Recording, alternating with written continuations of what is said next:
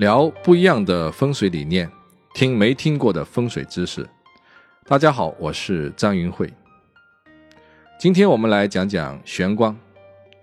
玄关是道教的一个专有名词，来自于《道德经》：“玄之又玄，众妙之门。”指的是在道教内丹修炼中的一个重要关口。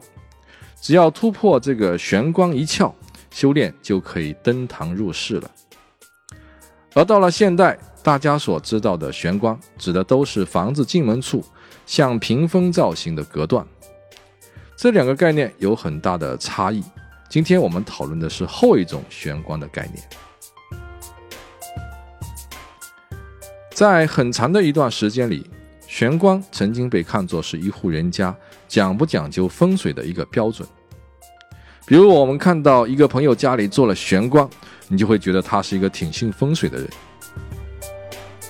我们也听过很多有关于玄关的风水说法，最常听说的就是玄关上面不能装镜子，因为镜子有一种反射能量的作用，会把进入屋内的气场通通给反射出去。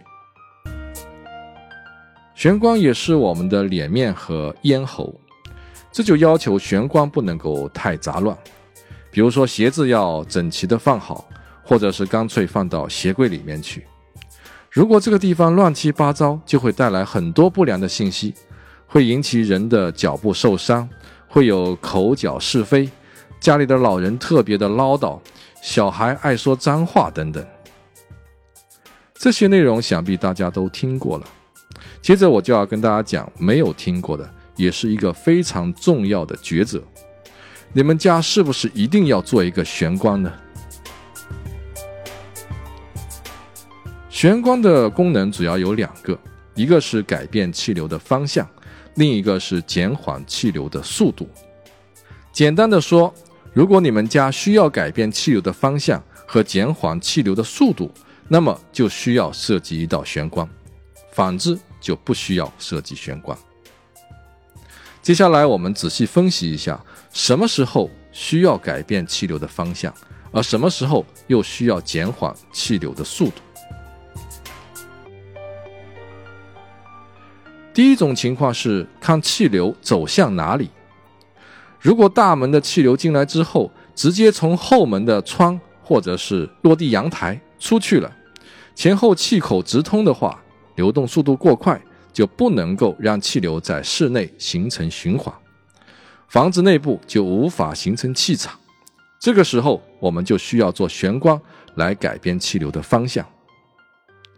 另一种类似的情况是，大门进来的气流直接进入到一个无效的空间，比如说大门直接对着卫生间的门，气流就直接进到了卫生间，好的气场就这样浪费掉了。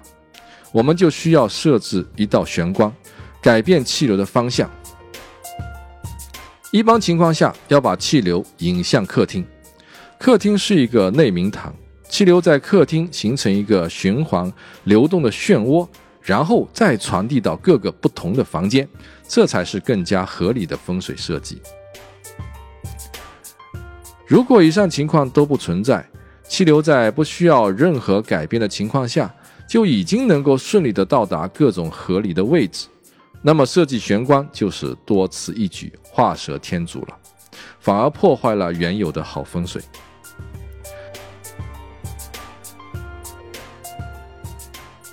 第二种情况就是看气的聚和散。如果房屋外部的气场太散，那么内部就可以设计玄关来锁住更多的气；如果房屋外部的气场过于聚集，那么内部就不能够再设置玄关了。这样才能够让内部的气流动得更快，达到相对平衡的作用。房屋的门口空旷，气流运行速度过快，就会形成气太散的现象。另外，公寓高楼周围如果没有其他的山脉、楼宇的环抱，周围空空荡荡，四面吹风的话，也是不能够藏风聚气的。像这种情况，如果不能够更换房子，就只能在室内增加更多的隔断、屏风，让内部的气流流动得更加迂回。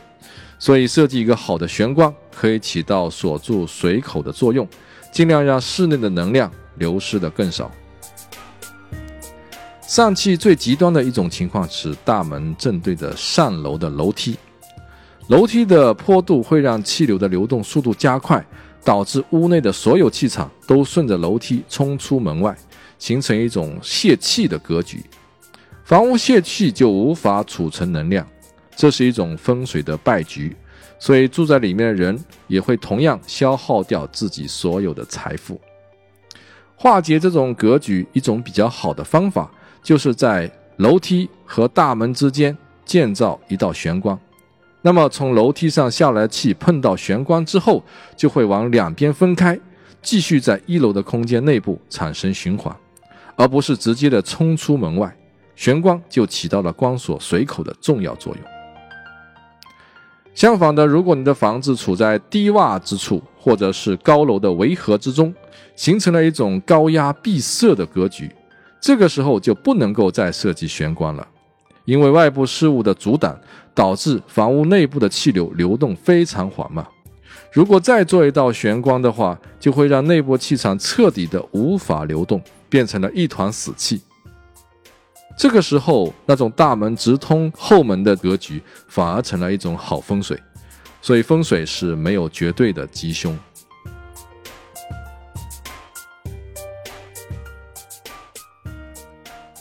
第三种情况就是看气的强弱。风水讲究的是气场的迂回，不喜欢气场的直冲。比如说，门外有一条路直接冲向我们房子的大门，这个时候气流。速度过急是一种凶相，我们可以在门口设计一道玄关，强烈的气流碰到玄关之后，就会从侧面缓缓地转入室内，改变气流的方向，也就减弱了气流的速度，把煞气变成了一种可用之气。而如果你的房子藏在一个曲径通幽的小巷子里，离外面的气口非常的遥远。进入这栋房子的气流本来就非常的微弱，如果我们再在门口设计一道玄关的话，就又挡了一道气，最终会导致这栋房子一点气都纳不到。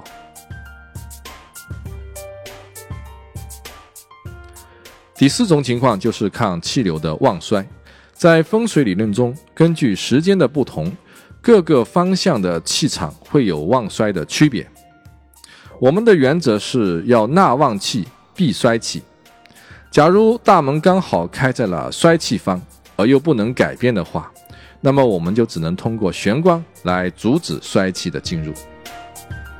但如果我们的门开在了旺气方，而你却又做了一道玄关，那就把旺气给挡在了外面，我们就得不到风水能量的帮助。所以，玄关的设计不仅仅是考虑那些细节，更重要的是。考虑是否能够通过玄关的设计达到内外气场的平衡。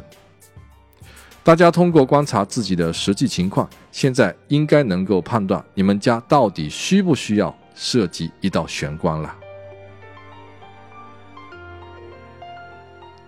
在做玄关设计的时候，要注意两点。首先，玄关的高度不能够低于一个正常成年人腰部的位置。太低的话就无法改变气流的方向。其次，玄关和门的距离必须不小于两个门的宽度。玄关和大门之间宽度太小，不但阻碍气场的流通，而且也容易使气场反射出去，不利于纳气。